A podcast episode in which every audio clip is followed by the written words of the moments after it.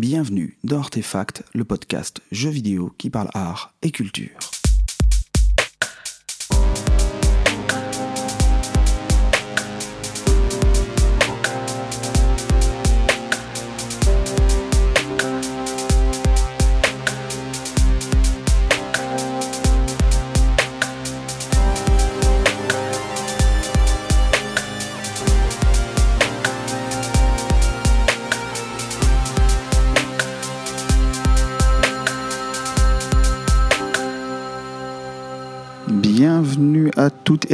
Dans ce nouveau numéro d'Artefact, un numéro un peu en retard parce que nous arrivons toute fin janvier.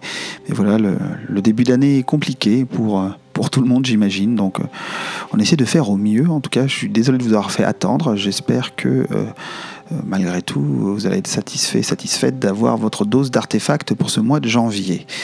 Donc, pour ce premier épisode de l'année, ben, tout d'abord, laissez-moi vous souhaiter une excellente année à tous et à toutes. J'espère qu'on va un peu aller de l'avant, si vous voyez ce que je veux dire.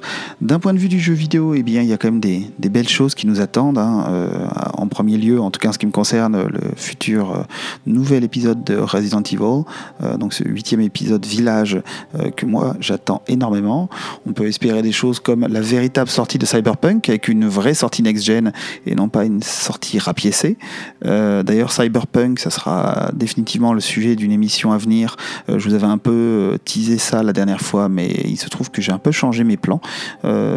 Même si voilà, j'ai eu l'occasion d'explorer Cyberpunk et il y a des choses à en dire, au-delà de, voilà, du contenu, de la polémique, de sa sortie difficile, d'un point de vue de ce qu'il, pas tant de ce qu'il raconte, mais plutôt vous, connaissez, vous commencez à connaître le, fonctionnement du podcast d'un point de vue de ce qu'il montre, de ce qui est mis en image. Donc là, il y des choses à en dire, ça peut être assez intéressant.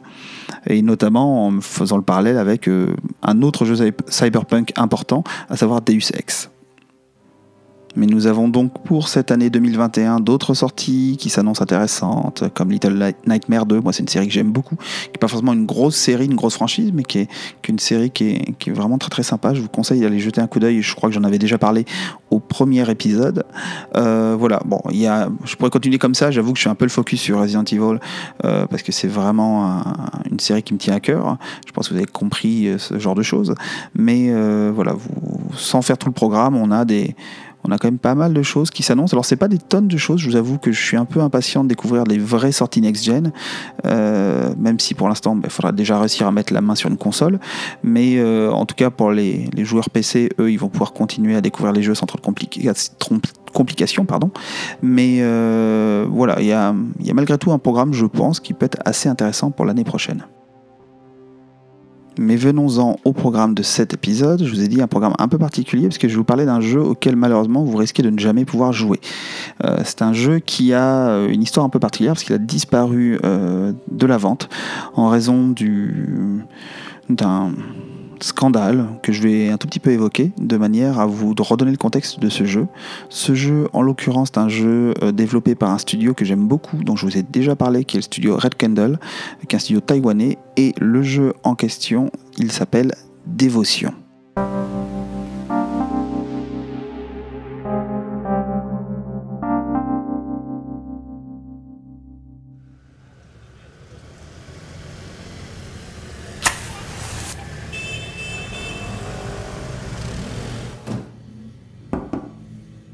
刚才请示过慈姑观音了。从这个盘来看，这个状况是一种因果业，所以你才会遇到这种事情。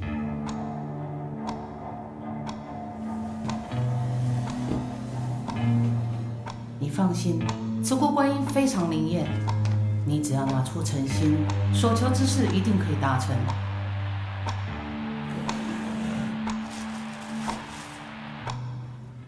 你想清楚了哦。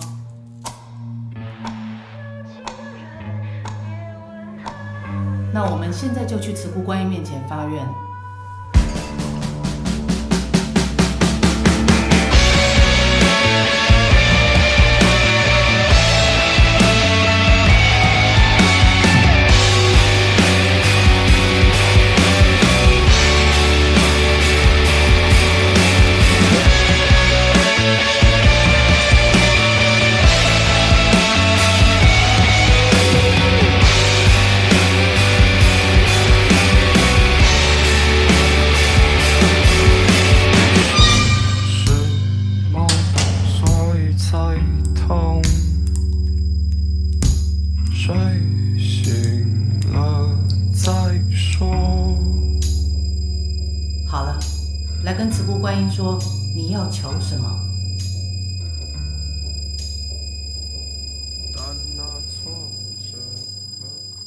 Alors, Dévotion. Devotion, si on veut mettre un tout petit peu l'accent, est un jeu qui, contrairement à son nom l'indique, n'est pas un jeu anglophone, mais est un jeu, un jeu euh, qui nous vient de Taïwan. Alors c'est un jeu qui a été édité, enfin qui a été réalisé et édité d'ailleurs par le studio Red Candle Games, euh, qui est un studio dont je vous avais parlé déjà quand j'avais fait un peu mon, tour d'horizon des jeux vidéo d'horreur, euh, qui avait réalisé donc Détention, un autre jeu qui était vraiment lié à l'histoire de Taïwan. C'est ça qui m'intéresse énormément avec euh, ce studio, c'est qu'il propose des jeux d'horreur, mais n'essaye pas d'aller dans une sorte d'internationalisme de l'horreur en nous faisant le xème jeu vidéo qui se passe euh, dans une petite ville des États-Unis. Euh, voilà, ça, je pense que la ficelle a été un peu, un peu tirée déjà depuis quelques décennies, et c'est un studio qui a l'excellente idée de se baser sur une histoire, un folklore local, sans rendre ça pour autant complètement euh, hermétique. C'est vraiment le, moi ce qui m'avait énormément plu avec euh, Détention. Euh, et d'ailleurs c'est quelque chose que, que j'apprécie de manière générale. Là, pour être un tout petit peu dans l'actualité, nous avons The Medium qui vient de sortir des, des, studios Bluebird Team, Bluebird Team dont je vous ai parlé maintes et maintes fois, et qui mise qui mise son ambiance, qui fait reposer son ambiance sur le fait que le jeu se déroule en Pologne et euh, ça crée une ambiance, une atmosphère, des références culturelles déjà qui sont maîtrisées par les développeurs, ce qui évite d'avoir euh, quelque chose de, peut-être un peu gratuit en termes d'ambiance, en termes d'atmosphère, et euh, qui, n'est pas à côté de la plaque ou vraiment cliché parce que voilà, on essaye de faire quelque chose à l'américaine ou à la japonaise, et, et du coup ça donne une vraie identité, une vraie, une vraie force à, euh, à l'univers du jeu. Donc euh, ça, je vous en reparlerai très certainement de The Medium. Et en tout cas, voilà, on a la même approche dans euh, Détention et Dévotion. Donc Détention, c'était un jeu qui était en, enfin qui est toujours d'ailleurs, il est tout à fait disponible sur toutes les plateformes, qui est un jeu en 2D avec un scrolling horizontal et vous aviez un personnage principal qui lui était animé un peu avec un ragdoll un peu étrange où chaque membre a sa propre, sa propre, son propre pour se déplacer, ça donne quelque chose d'un peu euh, d'apparence assez modeste en termes de rendu, mais qui au final, visuellement, euh, grâce à la manière dont les décors étaient traités, avec un mélange de photographie et de dessin, euh, rendait quelque chose d'assez, enfin, de très intéressant visuellement. Et surtout, c'était un jeu qui avait une atmosphère remarquable et un fond très intéressant parce qu'il nous parlait, il nous parle de, euh, de du contexte politique à Taïwan dans les années 50-60. Il me semble que c'est plutôt fin 50 et qui, qui montre comment, comment comment, s'est établie une sorte de chasse aux sorcières auprès de, sympathisants un peu trop à gauche pour le pouvoir politique de l'époque. Euh, je vous rappelle que Taïwan et euh, la Chine communiste ne sont pas vraiment des grands amis. Euh, et ça va être justement ça le, cœur de notre problème. Et donc toute cette tension-là, tout cet univers-là, était développé dans des tensions de manière vraiment admirable. Et ce cœur ce historique se retrouve clairement dans Dévotion, euh, même si c'est moins prononcé, on n'est plus sur un drame familial, mais il y a quand même un contexte, et qui va nous amener à l'histoire du jeu, au drame autour véritablement du jeu et non pas de son contenu, qui est que ce jeu Dévotion, euh, donc qui a été euh, publié il y a un an maintenant, en 2019, a été très très très très vite euh, inondé de critiques extrêmement négatives et euh, à tel point que dans la manière dont ça s'est fait, Steam euh, s'est senti obligé visiblement, en raison de multiples pressions, s'est senti obligé de retirer le jeu de la vente. Alors pourquoi? Pour une raison extrêmement stupide dans un sens, c'est que les développeurs, alors j'arrive pas trop à savoir si c'est de l'inconscience, si c'était, ils avaient dans l'idée que ça allait passer discrètement ou simplement bah, c'était vraiment une mauvaise blague qui a mal tourné. Dans ce cas-là, ils doivent vraiment, euh, vraiment être, euh, avoir les boules, pour le dire clairement. Euh, dans le jeu, on a énormément d'éléments qui sont dispatchés dans, dans tout l'espace du jeu. On a énormément d'éléments visuels, d'affiches, beaucoup de choses qui sont donc rattachées à la culture populaire taïwanaise. Et on retrouve notamment des talismans qui prennent la forme de, de, de placards de papier, de bandeaux de papier sur lesquels des motifs traditionnels euh, sont, euh, sont euh, s'appelle appliqué au mur. Et voilà, c'est quelque chose assez traditionnel. Vous en avez peut-être déjà vu et avec des motifs assez, on a de la calligraphie, du dessin qui sont représentés de manière très très systématique, très géométrique. Et parmi tous ces objets, donc ce qu'on appelle des foulous, sont ces, talismans.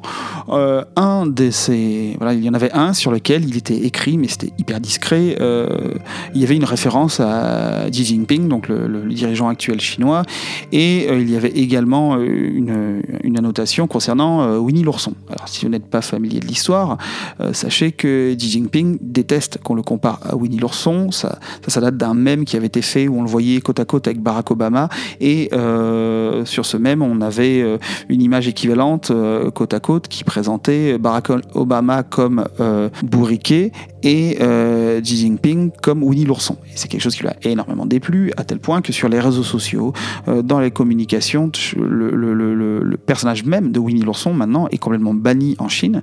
vous ne pouvez plus évoquer son nom, vous ne pouvez plus le représenter. Voilà, donc il y a toute une, censure assez, assez, ridicule, enfin en tout cas à mon sens, autour de ça. Mais voilà, c'est le propre de, de ce type de gouvernement.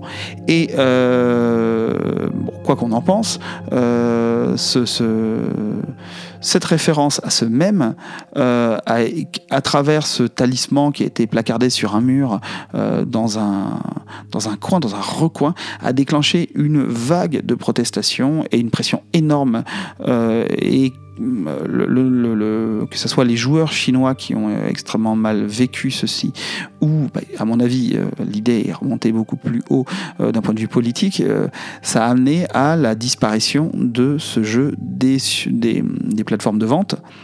Et le, problème est encore actuel parce qu'un an plus tard, euh, euh, la boutique en ligne de GOG a annoncé, alors ça c'était il y a très peu de temps, c'était en décembre dernier, a annoncé remettre le jeu en ligne et, euh, le remettre à la vente. Et avant même que le jeu soit remis à la vente, après une, tempête de protestations, de, d'après GOG, de joueurs chinois, euh, euh, le jeu a été finalement annulé, déprogrammé et n'a pas été remis à la vente même pour quelques jours. Les seuls joueurs qui ont pu profiter un tout petit peu de cela sont les joueurs taïwanais, parce qu'une édition physique existe euh, à Taïwan. Euh, et le jeu a eu la chance d'être conservé, il me semble, à la hum, bibliothèque d'Harvard, qui a visiblement une, très grande collection d'art d'Asie et même d'Asie pour être précis, et qui, voilà, qui a conservé à titre vraiment au sens propre de la conservation ce jeu de manière à ce que ce qu'il en reste des traces. Et euh, pourquoi je vous parle de tout cela? C'est parce que ce jeu, euh, j'ai eu l'occasion, j'ai eu la chance de pouvoir mettre la main dessus, alors un peu sous le manteau, je vous l'avoue, et euh, j'en suis extrêmement ravi. D'ailleurs, je remercie la personne grâce à qui j'ai pu obtenir ce jeu, elle se reconnaîtra. Et j'ai pu voir de quoi il en retournait. Parce que moi, c'est un jeu qui me faisait énormément envie. J'étais très très content, j'allais dire euphorique, mais quasiment, quand GOG a annoncé que le jeu allait ressortir. Et malheureusement, je n'ai pas pu le faire de manière légale. J'aurais bien voulu donner ma dîme à euh, Red Candle et malheureusement je n'ai pas pu le faire. Alors tiens d'ailleurs petite parenthèse, euh, si vous voulez en voir plus euh, sur les productions de Red Candle et l'univers qu'il propose, au-delà de, de, la possibilité de jouer à détention qui lui est tout à fait accessible, vous allez avoir, il me semble que c'est pas encore sorti, une, une série télé, bien sûr produite par Netflix, autour de l'univers de détention, qui nous raconte les aventures euh, euh, de jeunes lycéens dans les années 50 à Taïwan, qui sont confrontés à des apparitions, euh, à des événements horrifiques, mais tout cela lié à des thématiques politiques et historiques, en tout cas, liées à l'histoire de Taïwan. Donc c'est, voilà, je ne sais pas ce que ça va donner. Les premières images que j'ai vues étaient assez intéressantes visuellement, mais bon, c'était lors du trailer, donc je ne peux pas vous en dire plus. En tout cas, euh, euh, ces tensions entre euh, la Chine continentale, le gouvernement chinois et Taïwan nous a privés de ce jeu, mais comme je vous l'ai dit, je vais pouvoir vous en parler. Alors c'est un peu c'est un peu sadique de ma part parce que je vais essayer de vous donner envie de jouer un jeu auquel vous ne pourrez pas jouer, donc bon c'est compliqué, mais je vais essayer de vous parler de tout cela.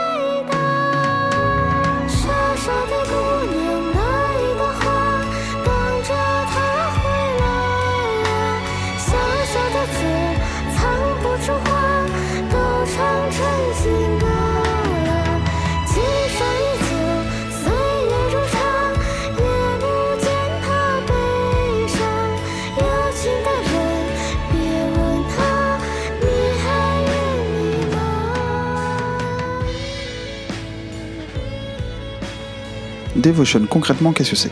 C'est un jeu d'horreur qui, cette fois, n'est plus en deux dimensions, mais bien en 3D et qui est la première personne. Il y a eu un, vraiment un pas en avant énorme. non pas que la 3D, ça soit mieux que la 2D, mais par contre, techniquement, on sent qu'il y a eu un pas en avant énorme de la part du studio, parce que c'est vraiment, euh, ça tourne très bien, le rendu est assez fin, et il y a un très très beau travail sur la photographie, la lumière du jeu. Euh, c'est vraiment euh, Wong Kar Wai version horrifique. On a quelque chose de vraiment remarquable dans les contrastes, dans, les, jeux de couleurs, avec euh, des jaunes très très intenses, euh, presque curry, qui s'associent à des verts glauques ou des verts euh, sombres, un peu émeraude. On a des ambiances rouges très prononcées. on a vraiment des contrastes, voilà, qui jouent sur des, des, associations de couleurs complémentaires, orange, vert, qui sont qui sont très très très très élégants. Et là-dessus, vraiment visuellement le jeu, il vaut le coup. Au-delà du fait que, on, en reparlera, il y a des, fulgurances euh, en termes de mise en scène qui sont euh, vraiment remarquables. Donc, un jeu d'horreur qui se présente plutôt comme un jeu euh, psychologique. C'est pas vraiment un jeu où on, peut avoir un game over, mais très sincèrement, on est très très peu sanctionné par le jeu et il faut attendre un bon moment dans le jeu pour rencontrer vraiment des obstacles. on est sur quelque chose qui va se rapprocher plus, bah, justement, j'en parlais tout à l'heure de la Bluebeard Team et d'un jeu comme Layers of Fear. On est sur ce côté exploration, euh, énigme, comprendre comment passer d'un endroit à un autre, trouver des objets dans le décor pour euh, comprendre ce qui se déroule et, réussir à établir un déroulé du jeu. D'ailleurs, ça, sera vraiment la mécanique première du jeu. Et euh, ensuite, voilà, le, on a des apparitions qui peuvent nous menacer, on a une ou deux séquences de, fuite en avant, mais c'est pas pas Outlast. On est vraiment sur quelque chose de beaucoup plus modeste de ce point de vue-là. Donc, comme je vous l'ai dit, ce jeu, bah, il s'intègre vraiment dans l'histoire de Taïwan. Cette fois-ci, on avance un peu dans le temps. On est dans les années 80 et on va suivre euh, une famille, la famille Dou. Alors, je ne me lancerai pas dans la prononciation euh, de, tous les prénoms de toute la famille, mais une famille constituée du mari, de la femme, euh, donc qui, s'appelle Gong Li Fang, si je ne dis pas de bêtises, et de leur, de leur petite fille. Euh, qui est Meichin, si je dis pas de bêtises, encore une fois. Et alors, ce qui est intéressant dans l'histoire qu'il nous a racontée, c'est qu'on comprend que euh, le père de famille est un auteur, euh, un screenwriter, donc quelqu'un qui écrit des, scénarios pour le, cinéma, et, un peu comme dans, dans Layers of Fear, on se rend compte que c'est un artiste qui est quand même assez frustré et dont le succès n'est pas à la hauteur de ses attentes. Sa femme est une ancienne chanteuse, alors c'est marrant parce que ça recoupe encore une fois Layers of Fear avec la jeune femme qui est chanteuse et euh, et euh, qui est une ancienne star de la pop, euh, de la chanson taïwanaise. Et leur petite fille est une sorte d'apprenti star et il y a toute une, enfin, énorme, une séquence qui est récurrente qui vient au qui, va autour de son passage à la télévision, où on comprend que dans une émission du type, alors pour les plus vieux, Jacques Martin, l'école des fans, donc une émission où on fait chanter les enfants pour, sauf que là ils ont l'air d'être un peu plus secs et raides sur les évaluations. C'est justement au cœur de l'histoire, c'est que la petite fille qui, qui, a une voix admirable se retrouve à ne pas gagner ce radio crochet, ce télécrochet, et ça fait c'est une partie des tensions et de ce que vit la petite fille qui va nous être présentée. Autre élément très important, euh, on a euh, le fait que cette petite fille est malade et que son père s'acharne à vouloir la soigner, et notamment, et c'est là où on a beaucoup de culture et le folklore taïwanais qui, est introduit, notamment en allant voir euh, une, guérisseuse, une chamane, et ce qui n'est pas du goût de la mère, qui, qui du coup, je vous spoil un peu, mais c'est pas toute l'histoire, mais de toute manière, bon, à part aller voir des let's play, ça risque d'être compliqué, qui, elle, bah, va prendre ses distances par rapport à cela.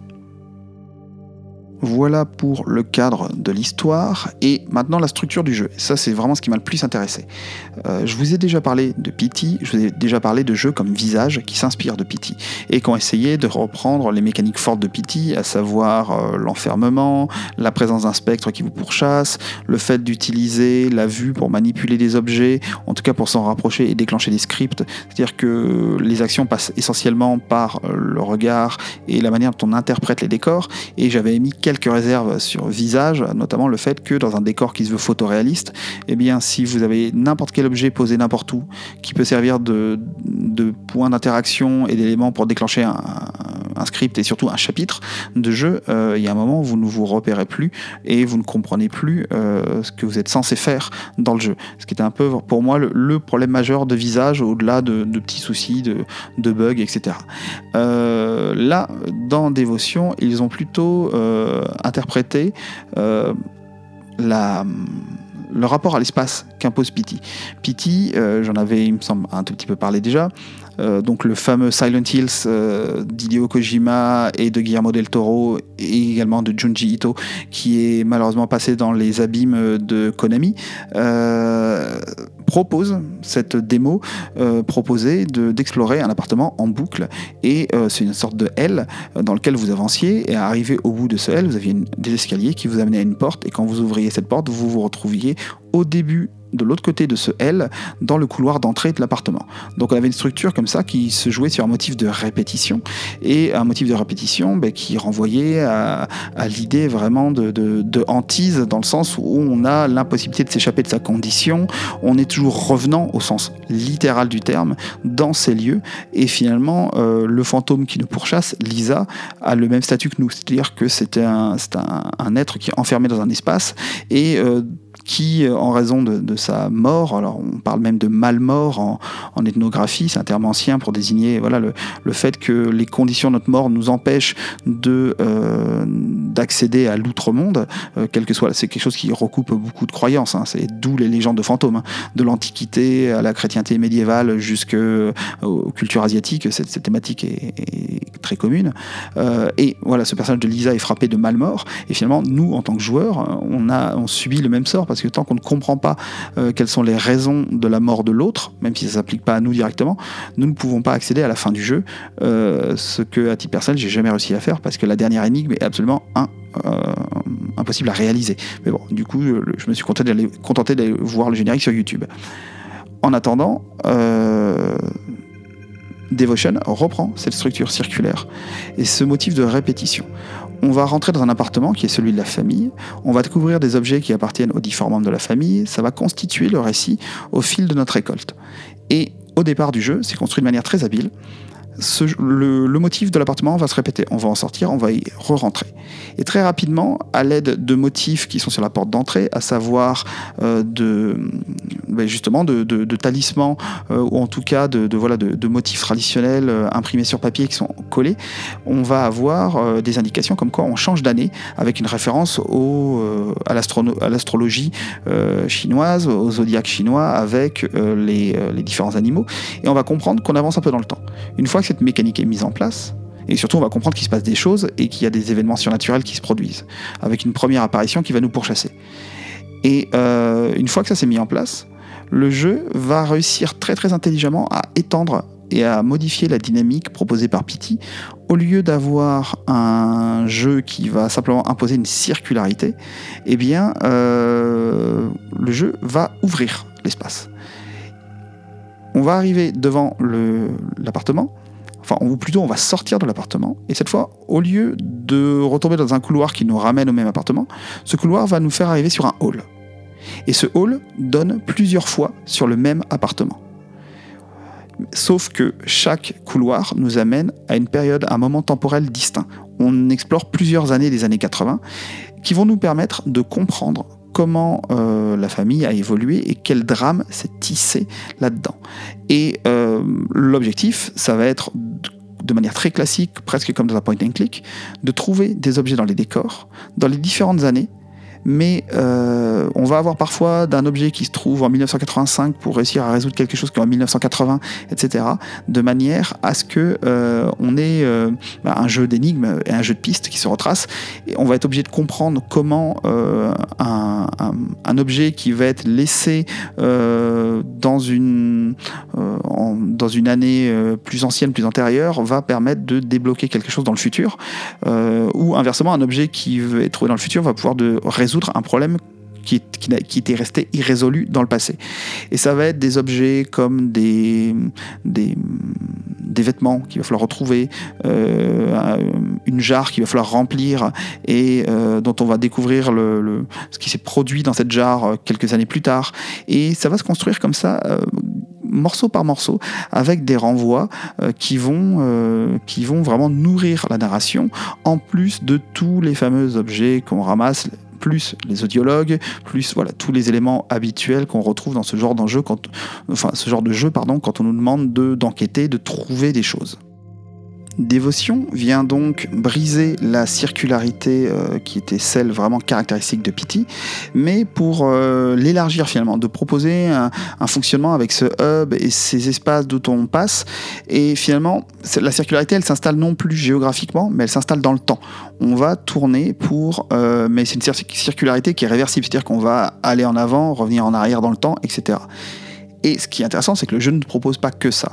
Alors, je vous dévoile pas tout le toute la structure du jeu, mais on va avoir aussi quelque chose qui va être très fort. On va avoir des séquences qui vont presque fonctionner comme un écran fixe, qui vont nous proposer des moments de vie pour nous mettre dans la peau euh, d'un des personnages.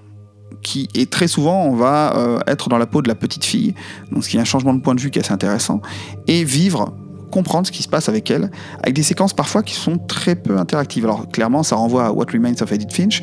On est vraiment sur ce type d'approche. Ça se sent clairement que, que ce jeu, ils y ont joué de la même manière que Pity, Layers of Fear, les productions de la Bluebird Team. On sent que euh, les développeurs de Red Candle ont, vraiment mis le nez attentivement sur ces jeux.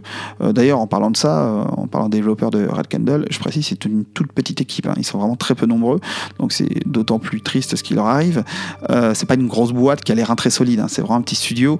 Euh, et ce qui fait que quand on a développé en entier un jeu et qu'il s'est vendu à très très peu d'exemplaires, euh, mais vraiment très peu parce que ça a été une vente locale finalement, euh, ça reste très compliqué pour eux. mais j'espère qu'ils vont réussir à, aller de l'avant parce que vu ce qu'ils proposent, on a vraiment un studio qui pourrait à l'avenir, à la manière de Bluebird Team, développer des projets de plus en plus ambitieux et vraiment très intéressants. petite parenthèse fermée. Donc, on a des scènes qui vont nous proposer, avec parfois un gameplay très limité, vraiment quelque chose qui relève plus de l'expérience. Euh, je vous donne un exemple. On a une séquence qui il y a deux séquences qui m'ont vraiment marqué. Une séquence où on se retrouve dans la peau de la petite fille qui assiste au, au querelle euh, de son père et de sa mère. Et en réalité, ce qu'on va nous montrer en vue à première personne, ce sont les mains de la petite fille qui tient deux billes. Et on a juste un bouton qui nous permet d'entrechoquer ces billes. Et ce geste-là, la petite fille va le faire pour se détendre, parce qu'on sent l'accélération de l'énervement euh, et cette détente va permettre de faire de rendre audible la discussion des parents alors ce qui est désagréable parce qu'on voit les parents qui se crient dessus, mais euh, qui ça va permettre aussi de faire écouler la séquence pour arriver à la fin. Donc on va nous demander à la fois de, nous imposer entre guillemets une engueulade familiale, euh, tout en demandant, en nous demandant de faire en sorte que l'enfant se calme et on va faire avancer l'histoire de cette manière-là. Et on a juste ces deux petites mains d'enfant euh, au premier plan avec ces billes qui s'entrechoquent, ce bruit de billes très fort, et un sound design. Alors le sound design est très très bon. Ils ont vraiment fait du très très bon travail pour placer les ambiances, pour créer des atmosphères, jouer sur le son de la télévision qui sature. Ils arrivent à faire des trucs assez flippants euh, et que j'ai pas forcément entendu souvent dans la manière de distordre les sons, de les saturer pour que ça devienne déplaisant sans que ça devienne insupportable. Ça c'est quelque chose qui est assez malin. Il y avait eu euh, des choses assez intéressantes de ce point de vue-là dans Machine for Pig euh, qui avait été développé euh, pour euh, Frictional Games. The Chinese Room, donc le studio, studio anglais à la tête duquel se trouve la compositrice Jessica Curry, ce qui explique que la musique du jeu, même s'il n'est pas, je vous en ai déjà parlé, il n'est pas incroyable, mais la musique par contre est formidable et le sound design est très très bien travaillé, avec vraiment des effets qui sont pensés pour nous abasourdir. Et là on retrouve un peu ce même travail sur Devotion qui est, qui est vraiment remarquable. Et toute cette séquence-là est vraiment pensée pour nous immerger. On est face à une image fixe, à la manière de la fameuse séquence euh, des poissons à débiter dans Edith Finch.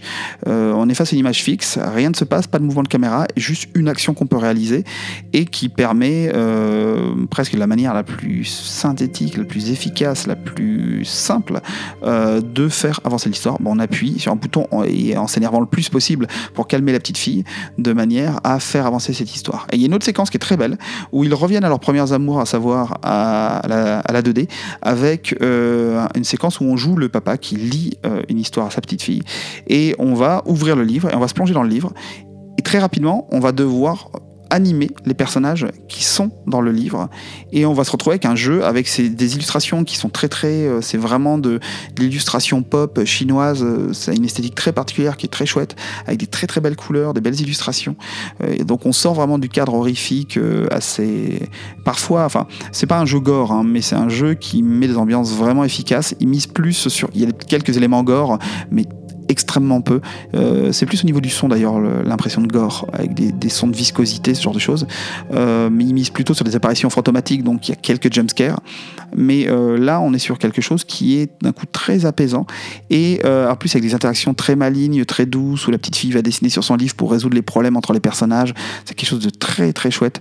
Et voilà, il y a une séquence qui dure, c'est pas très long. Les, ces petites séquences dont je vous parle, elles durent quelques minutes. La séquence là de jeu dans le livre d'images, c'est quelque chose comme 10 minutes, très grand maximum, mais ça fonctionne extrêmement bien. Et donc on a des séquences qui sont ponctuées comme ça, des fois il y a une séquence qui renvoie clairement à Five Nights at Freddy's, on a des choses comme ça où on sent qu'ils sont allés voir dans différents types de, récits d'horreur et euh, dans différents types de jeux qui flirtent avec l'horreur, parce qu'Edith Finch on peut pas dire que ce soit un jeu d'horreur, ils sont allés voir des éléments euh, narratifs qui fonctionnent et ils ont joué sur ce genre de mise en scène. Autre élément très intéressant, je, l'ai évoqué un tout petit peu tout à l'heure, je vous parlais de fulgurance. Ce qui m'a vraiment marqué, c'est que en plus d'avoir une atmosphère vraiment remarquable, qui sort des clichés de la maison euh, pavillonnaire américaine, comme on peut avoir dans Visage, au-delà de toutes les qualités du jeu, on a euh, cette atmosphère euh, purement taïwanaise, avec des séquences qui sont notamment la séquence où on nous renvoie dans le, l'espace, le, enfin d'ailleurs c'est une manière totalement fantasmée, là on n'est pas réaliste, dans une sorte de sous-sol qui évoque le lieu où se trouve la chamane là où on a quelque chose, une séquence avec un serpent gigantesque qui est remarquable en termes visuels, on a euh, toute une atmosphère absolument incroyable qui est développée et qui, euh, bah, est assez originale. Et au-delà, dans ce, passage-là, euh, dans tous ces passages-là, on a quelque chose qui est vraiment assez régulier, mais avec un rythme qui marque très bien l'aventure, qui sont des moments de bravoure, dans lesquels on va nous confronter à des séquences vraiment visuellement marquantes. Et on a par exemple euh, une séquence où il s'agit de faire pousser une fleur en papier, euh, quelque chose voilà, à travers, en jouant sur les temporalités, en allant chercher un, origami qui a réalisé la petite fille à un moment, euh, et en le plantant plus tard dans le temps, dans un autre espace, d'ailleurs dans une des pièces qui est magnifique, on dirait une installation d'art contemporain de Louise Bourgeois ou de d'Ilia Kabakov, c'est vraiment très beau. Et une fois que cette fleur est plantée, on revient et elle a poussé dans le futur, et on arrive dans un espace où le même espace de l'appartement a été transformé en une sorte de champ de fleurs en intérieur. Quelque chose de vraiment visuellement d'un coup très marquant parce que la bonne idée du studio, c'est pas de tout le temps nous plonger dans des ambiances glauques. Je vous parlais des souterrains, euh, des escaliers de la chamane avec ce serpent gigantesque qui fait penser un peu au, au, ver géant de Beetlejuice. Euh, là, on est dans une atmosphère qui d'un coup est beaucoup plus reposante, émolliente. On est dans quelque chose qui va être beaucoup plus agréable et sympathique. Et bien évidemment, tout ça, au bout de certain temps, va se casser, va se rompre et on va nous renvoyer à nos histoires de fantômes. Mais la manière dont c'est mis en scène, c'est euh, très intelligemment fait par rapport à beaucoup de jeux qui vont pousser les curseurs le plus loin possible dans le déplaisant et l'horreur, sans jamais jouer sur les effets de contraste. Euh, simplement en jouant sur l'excès, le gore et presque du coup le grand guignol. Là, on a une impression horrifique qui est très intelligemment menée parce qu'on va jouer sur une alternance entre du normal, de l'horrifique et également euh, quelque chose de, qui relève plus du merveilleux en réalité. Et ça, c'est vraiment une des forces de ce que propose le studio. L'autre force, c'est que le jeu est capable de vous proposer des bascules complètes dans quelque chose de complètement fantasmatique. Euh, c'est quelque chose qui me fait penser par certains aspects à Evil Eye, dont je vous avais déjà parlé, euh, où on va avoir des séquences presque sous LSD avec des choses euh, psychédéliques. et là, on va retrouver cette même approche avec des séquences, notamment dans un monde, un monde des esprits, dans des limbes. On retrouve une séquence, je sais que je vous en ai souvent parlé de la notion de catabase, de descente aux enfers. Là, on a littéralement ça, mais dans un l'univers et euh, la, cosmogonie euh, taoïste. Et on a un passage dans les enfers euh, qui est vraiment remarquable de ce point de vue-là, avec un mode de représentation et de visualisation qui va travailler l'image de manière aussi très originale. On nous a pas juste fait des enfers comme on pourrait en imaginer, quelque chose un peu monstrueux, comme a pu en faire le jeu affreux Agonie, mais là on est dans quelque chose qui va aussi interroger l'idée de qu'est-ce que c'est que d'être dans les limbes. Qu'est-ce que l'on voit dans les limbes? Au-delà de simplement de voir des corps suppliciés, des âmes tourmentées, comment on peut montrer ça? Et là, on a un travail où on a une image presque euh, euh, où tout est presque montré sous forme de, euh, de particules flottantes où les corps sont décomposés, mais pas dans le sens organique, dans le sens où vraiment on va utiliser les 3D un peu à la manière dont le fait euh, par exemple euh, Observer de Bluebird Team, toujours eux, en jouant sur la déconstruction de ce que peut faire l'image 3D, où on va avoir juste des éléments qui sont évoqués, on a presque l'impression d'être à l'intérieur d'un microscope électronique qui va aller à l'intérieur des, choses et nous montrer le réel sous un aspect qu'on n'a pas l'habitude de voir. Ça me rappelle par exemple euh, la vidéo que je vous conseille d'aller voir euh, de l'artiste Hugo Arcier, euh, bonjour à lui d'ailleurs, qui s'appelle Clean Amen, où on a justement tout un travail de réinterprétation de l'espace et d'une performance de danse à travers juste une impression de particules, avec quelque chose, on a l'impression qu'on voit du, sable se déplacer dans les airs en trois dimensions euh, pour constituer les décors de manière euh, vraiment admirable. Et on a cette, euh, à la fois cette sensation de volume, mais aussi de quelque chose qui est évanescent, qui est prêt à s'effondrer comme un château de sable, et même beaucoup plus léger qu'un château de sable, quelque chose qui serait porté par le vent. Et cette sensation, c'est quelque chose qui est utilisé également par Red Candle pour donner cette impression de d'immatérialité des limbes et de, suspension entre deux états. Et ça, c'est quelque chose qui est vraiment admirable et que j'ai rarement vu dans un jeu d'horreur. Je vous parlais d'Observer, mais c'est vrai que c'est cette idée d'effacement. Alors, on a un peu ça dans Layers of Fear 2, c'est en train de me revenir, mais euh, aussi avec le côté pelliculaire, euh, pellicule de cinéma qui est en train de se former euh, et avec un jeu sur quelque chose de très. de, qui joue sur la physique, vraiment une physique des particules, littéralement, pour nous donner une, une, une impression de volume, une volumétrie très très singulière. Et voilà, ça c'est quelque chose qu'ils font très très bien et qui participe aux très nombreuses qualités de ce jeu, qui nous raconte un récit qui est assez saisissant, qui est simple parce que les drames familiaux c'est assez courant dans les jeux vidéo d'horreur, euh, mais qui ne part pas dans un truc assez euh, euh, sordide. Visage pour le coup c'est vraiment sordide. La scène d'introduction qui est vraiment une scène où on abat froidement toute une famille, elle, elle est quand même très sèche dans le style. on va avoir quelque chose ici de beaucoup plus élégant et de tout à fait crédible malgré tout le côté fantasmatique et, et ou merveilleux de l'histoire. Et on va osciller comme ça entre des moments d'émerveillement, des moments vraiment de saisissement visuel avec des choses qui vont vraiment être assez médusantes et des moments qui reposent plus sur les mécaniques habituelles de jumpscare, de poursuite. Il y a une séquence comme ça, où très Outlast, où on doit s'échapper euh, dans des, euh, on dirait presque les, caves de l'immeuble dans lequel on se trouve, euh, mais qui vont se générer presque de manière aléatoire pour nous créer plein de sorties jusqu'au moment où on arrivera à atteindre un, ascenseur. et une séquence d'ascenseur où on, a une créature qui s'approche de nous alors que l'ascenseur ne veut pas se lancer, qui est très The Evil Within dans l'esprit. Mais euh, voilà, ça là, on est dans de l'horreur euh, vidéoludique beaucoup plus classique, mais euh, l'équilibre est très bon. Et c'est ce qui me rend d'autant plus triste avec le fait que ce jeu ne soit pas sorti, c'est que c'est un jeu qui, franchement, pour les amateurs d'horreur et même pour ceux qui ont envie de se mettre à l'horreur, aurait pu cartonner parce qu'il est techniquement très réussi, artistiquement très maîtrisé et artistiquement très très bien pensé pour une horreur extrêmement bien dosée et efficace et qui ne tombe dans des excès qui sont souvent euh, qu'on peut aussi euh, reprocher à l'horreur parce que j'ai beau être fan il y a des choses parfois que je trouve vraiment pas nécessaires pour raconter intelligemment une histoire et qui ne se perd pas non plus. Alors ça c'est le dernier point qui peut parfois me casser les pieds avec les jeux d'horreur.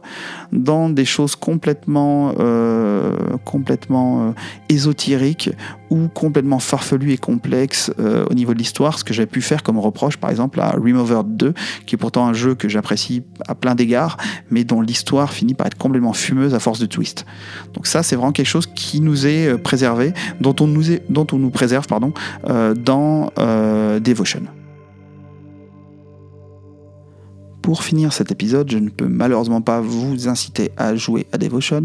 Je peux vous rappeler que vous pourriez jouer à Layers of Fear 1 et 2, que vous pourriez jouer à Observer, à What Remains of Edith Finch, dont je vous ai parlé. Je peux vous inciter à aller jeter un coup d'œil euh, au travail d'Hugo Arcier et notamment à Clean Amen, donc, que j'ai évoqué. Et, euh, Éventuellement, je vous conseille d'aller voir sur l'excellente chaîne vidéo euh, Survival Horror Network euh, SHN euh, un long play de Devotion. C'est une chaîne dont j'avais déjà parlé, mais je vous reconseille si vous voulez voir des jeux d'horreur sans avoir des youtubeurs qui crient dessus et quelque chose de très propre, très bien capturé avec souvent les jeux qui sont en 4K. je vous conseille d'aller sur cette chaîne et là vous pourrez avoir un long play, ne serait-ce que pour aller voir l'atmosphère du jeu. Et si vous voulez soutenir Red Candle, euh, vous pouvez aller jeter un œil et éventuellement investir dans euh, Détention, qui reste un excellent jeu euh, horrifique, atmosphérique, qui reprend, qui est un bel hommage par certains aspects à Silent Hill et qui vraiment vaut le détour.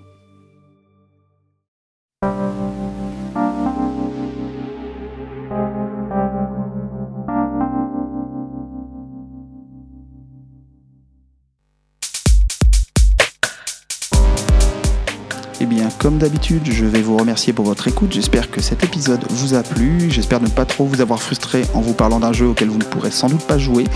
Euh, en tout cas, je vous dis à très bientôt pour un nouvel épisode. On a pas mal de choses qu'on va pouvoir aborder, notamment Cyberpunk. Ça va arriver à un moment. Et d'ici là, je vais vous souhaiter euh, ben, un excellent mois de janvier pour ce qu'il en reste. Et je vais vous dire à dans un mois. Et surtout, portez-vous bien. Encore merci pour votre écoute. N'oubliez pas, vous pouvez nous joindre sur Twitter si vous le souhaitez, at Artefact Podcast. À très bientôt.